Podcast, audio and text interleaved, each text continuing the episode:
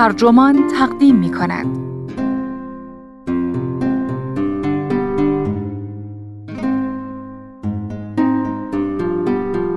آمدم تا اعتراف کنم ماجرای دروغی که ویتکنشتاین را فیلسوف مهم می کرد. این تیتر یادداشتی است نوشته جاناتان بیل که در نیویورک تایمز منتشر شده و وبسایت ترجمان آن را با ترجمه آرش رضاپور منتشر کرده است. من فاطمه میناخانی هستم.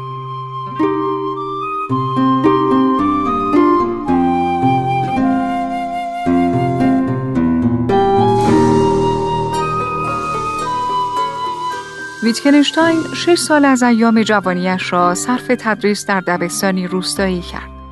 یک بار که عصبانی شد، پسر بچه ای را آنقدر کتک زد که از هوش رفت.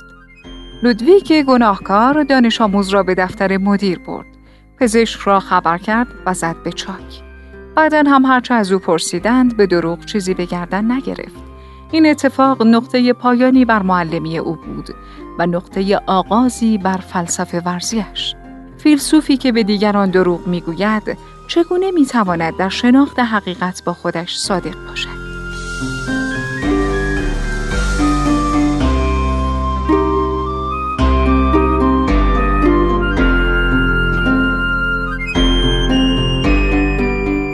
آمدم تا اعترافی بکنم.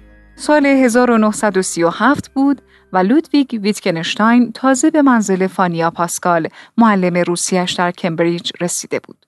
او آمده بود تا به نقشش در واقعی اعتراف کند که بیش از یک دهه وجدانش را عذاب می‌داد. اغلبمان می‌دانیم که اعتراف کردن شجاعت می‌خواهد به ویژه زمانی که اعتراف حاکی از رفتاری بار یا منشی ناخوشایند باشد.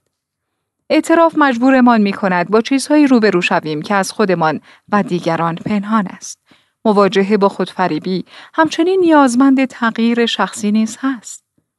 بر اساس اغلب گزارش ها ویتکنشتاین همانی که بسیاری بزرگترین فیلسوف قرن بیستم میدانندش فردی بود عمیقا صادق که بیدریق از خودش انتقاد می کرد. کسی که بیشتر عمرش را صرف خود دگرگونی ساخت.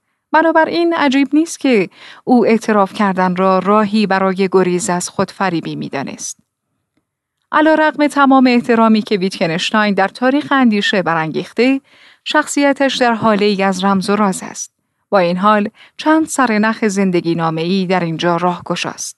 او که درس آموزگاری دوره ابتدایی خوانده بود، در سال 1919 یک راست از ارتش اتریش مجارستان به اتریش رفت و از سال 1920 تا 1926 در آنجا تدریس کرد.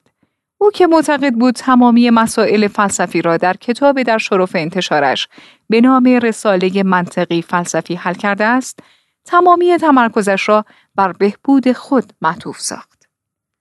او با الهام از نگرش رمانتیک شده خودآموزی که تولستوی از خلال کار و زندگی میان دهقانان بدان رسیده بود، شروع به تدریس در مناطق روستایی فقیر کرد. ویتکنشتاین در های گوناگون در سال 1930 برای دوستان یا اعضای خانواده اعتراف کرد. اعترافاتی که گاهی مکتوب و گاهی چهره به چهره بودند. هیچ از آن که در آن روز سال 1937 به ملاقات پاسکال برود با او تماس گرفت و گفت باید فوراً ببیندش.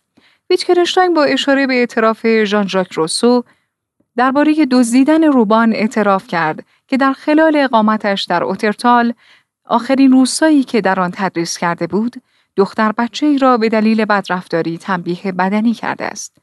هنگامی که مدیر مدرسه او را در حضور خود دانش آموز بازخواست کرده بود، ویتکنشتاین کارش را انکار کرده بود. این چیزی است که پاسکال می‌گوید اما ریمانک نویسنده کتاب تحسین شده ویتکنشتاین وظیفه نابغه تردیدی جدی در روایت پاسکال دارد او توجه خواننده ها را به گزارش واقعی مرتبط اما مجزا از زبان رولاند هات یکی از دوستان ویتکنشتاین جلب می کند. گزارشی که او فکر می کند موثقتر است. هات به خاطر می آورد که ویتکنشتاین با انکار اتهاماتش در محضر دادگاه متعاقب واقعه هیدبائر شهادت دروغ داد. در سال 1926 پسر بچه نحیف 11 ساله‌ای به نام یوزف هیدبایر بعد از آنکه ویتکنشتاین او را کتک زد غش کرد و از هوش رفت. ویتکنشتاین کلاس را تعطیل کرد. پسر بچه را به دفتر مدیر مدرسه برد تا پزشک معاینهاش کند و سپس گریخت. اینکه آیا او منتظر رسیدن دکتر ماند یا بلافاصله فرار کرد محل منازعه است. ویتکنشتاین تبرئه شد. همکارانش از او دفاع کردند و حتی خواسته شد تدریسش را ادامه دهد. اما این اتفاق نقطه پایان شغل معلمیش بود. انگار احساس می کرد دیگر نمی تواند بازگردد. صرف نظر از اینکه ویتکنشتاین به کدام یک از این روایت ها اعتراف کرده به نظر می رسد آنچه بیشتر بر وجدانش سنگینی می کرده خشونتش نبوده بلکه بی صداقتیش بوده است. ویتکنشتاین در سال 1937 هنگام تعمق در اعترافاتش نوشت سال گذشته خودم را جمع جور کردم و اعترافی کردم. این کار مرا به آبهای زلالتری رساند. اما اکنون فاصله ای با آنچه پیش از آن بودم ندارم. خارج از اندازه بی شهامتم. اگر نتوانم این موضوع را حل کنم می باید باز خودم را سر تا پا در آن آبها قوته ور سازم. در یکی از های خاطرات شخصی از ویتکنشتاین که در برگیرنده خاطرات پاسکال و دیگر افراد نزدیک به اوست، یکی از نمایندگان میراث فکری ویتکنشتاین به نام راشریز عبارت خارج از اندازه بی شهامت را چنین تفسیر می کند. این عبارت راجع است به سختی هایی که ویتکنشتاین در تشخیص خودفریبی خیش کشیده است. خودفریبی که ناشی از تزلزل اراده بوده و تنها به یاری شهامت قابل اصلاح است. شهامت مورد نیاز برای اعتراف کمک می کند تا اعترافات ویتکنشتاین را با استفاده از استعاره مانک همچون جراحی خیش برای غلبه بر ترس ببینیم.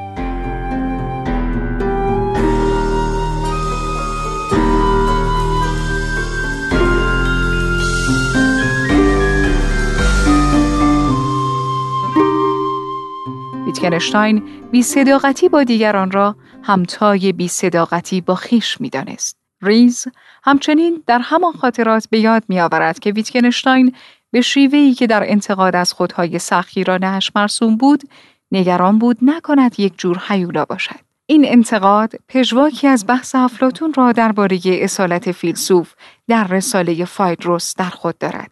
سقرات می‌گوید در پیروی از فرمانی که بر دیوار پرستشگاه دلفی مبنی بر شناختن خیش نوشته شده بود به خطا رفته است. او اذعان می کند بیهوده از زمانی که نسبت به طبیعت خیشتن در جهالت هستم به مسائل دیگر موجودات بپردازم. بدین ترتیب سقرات تاکید می کند به بررسی نه این چیزها بلکه خیشتن می پردازم تا بدانم حیولا هستم یا نه. مواجهه ویتکنشتاین با بیصداقتی خیش درست همانند جستجوی دلفی برای خودشناسی جستجویی بود برای اصالت. فلسفه در نزد ویتکنشتاین مانند سقرات همانقدر که تلاشی فکری بود تمرینی برای صداقت با خیشتن نیز بود. ویتکنشتاین در یادداشتی از میان یادداشت‌هایی که پس از مرگش با عنوان فرهنگ و ارزش منتشر شد می‌گوید دشواری فلسفه بیش از آن که به اندیشه مربوط باشد به اراده مربوط است. درباره اعتراف نیز چنین چیزی صادق است. ویتکنشتاین فاقد بینش برای تشخیص و تعریف نقایص خود نبود بلکه همچنان که ریز می‌گوید برایش دشوار بود بپذیرد همچون شخصی غیر اصیل رفتار کرده است چرا که اراده نداشته. ویتکنشتاین برای گریز از خودفریبی نیاز داشت کاری انجام دهد که نیازمند شجاعت است. یعنی اعتراف. پذیرش خطا و طلب مغفرت مهمترین دقدقه های ویتکنشتاین نبودند. دقدقه های او گریز از خودفریبی و تغییر خیش بودند. اعتراف چنین نقشی را بازی می کند. زیرا مسلزم شهامت و ریاضت است. یعنی مهار خود. انتظارات ویتکنشتاین از خودش بالا بود. پاسکال هنگام اعتراف از او پرسید معنی اینها چیست؟ یعنی می‌خواهی به کمال برسی؟ و او مغرورانه جواب داد البته که می‌خواهم به کمال برسم. ویتکنشتاین فلسفه را نیز به همین شیوه تسکیه نفس می‌دید. او در سال 1931 نوشت فلسفه ورزی بیش از هر چیز کار روی خیشتن است. ریز می نویسد ویتکنشتاین در بسیاری از نامه ها و یادداشت‌های شخصیش ابراز کرده که می‌خواهد با توجه به ضعفهایش از شر خودفریبی خلاص شود و بدین ترتیب زندگی جدیدی در پیش گیرد. هدف تبدیل شدن به انسانی جدید بود. ویتکنشتاین همچنین در سال 1931 می نویسد اعتراف می باید بخشی از زندگی جدیدتان باشد. بهترین راه برای فهمیدن اعترافات ویتکنشتاین در نظر گرفتن آنها همچون وسیله معنوی است برای خودسازی. دو اندیشمندی که او عمیقا ستایش می کرد، احتمالا بر دیدگاهش اثرگذار بودند، یعنی سنتاگوستین و تولستوی که هر دو در زندگی نامه هایشان تصوری مشابه از اعتراف ارائه کردند. هدف قایی اعترافات سنتاگوستین و تولستوی درست به مانند ویتکنشتاین تزکیه نفس بود یعنی خودسازی از طریق پالایش و ریاضتی که از اعتراف منتج می شود. خواست ویتکنشتاین به خودسازی به سالهای پیش از آموزگاری او باز می گردد. ریز به یاد می آورد که ویتکنشتاین در پی تسهیل تغییر شخصیت از طریق مشارکت در فعالیت هایی بود که شیوه نگاه او به زندگی و به خیش را تغییر می دادند. از جمله نمایش عمومی شجاعت که ممکن است موجب برانگیختن خودسازی شود. مثلا قرار گرفتن در موقعیت هایی که زندگیش پیوسته به خطر می افتاد. ویتکنشتاین برای رسیدن به این هدف در سال 1916 برای یکی از خطرناکترین سمتها در ارتش داوطلب شد. آخرین پست دیدبانی در سرزمین هیچکس. این کار در برگیرنده دو میاری بود که او همچون ابزارهایی برای گریز از خودفریبی می‌دید. شهامت و ریاضتی که چنین تجربه ای برانگیزد. به این دلایل بود که ویتکنشتاین از این معرفت که هر شب را با احتمال مرگ به صبح می رساند سر شوق آمد و در سال 1916 چنین نوشت. دیروز به سمتم تیر اندازی شد. وحشت زده بودم. از مرگ ترسیده بودم. اکنون شوقی بحث نشدنی به زندگی دارم چرا که تنها مرگ معنای واقعی زندگی را بدان می بخشد. او در روزنوش های جنگش هم به این موضوع اشاره کرده است. اگرچه او بر اساس میارهای رفیع خودش فردی ترسو بود اما اگر میارهایی متعارفتر را در نظر بگیریم چیزی کم از یک قهرمان نداشت.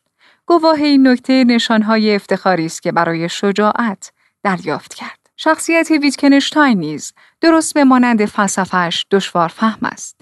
الیزابت آنسکوم که به نظر بسیاری برجسته ترین فیلسوف عصر خود و یکی دیگر از نمایندگان فکری و احتمالاً بهترین شاگرد او بود درباره هر ادعایی از جانب هر کس مبنی بر فهمیدن ویتکنشتاین عمیقا تردید می کند. اما قدر مسلم یک چیز را در مورد ویتکنشتاین می توانیم بفهمیم و آن اینکه او در پی تغییر خیش بود و اعتراف را همچون وسیله‌ای برای رسیدن به این هدف می‌دانست.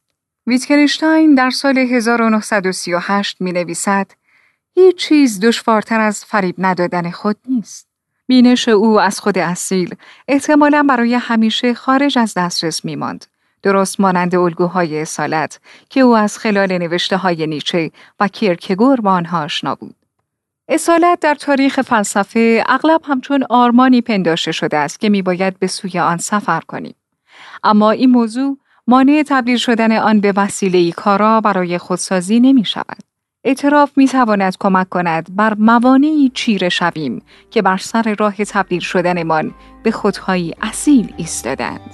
اگر اعتراف چنین نقشی را برای ویتکنشتاین بازی کرد، شاید برای ما هم بتواند.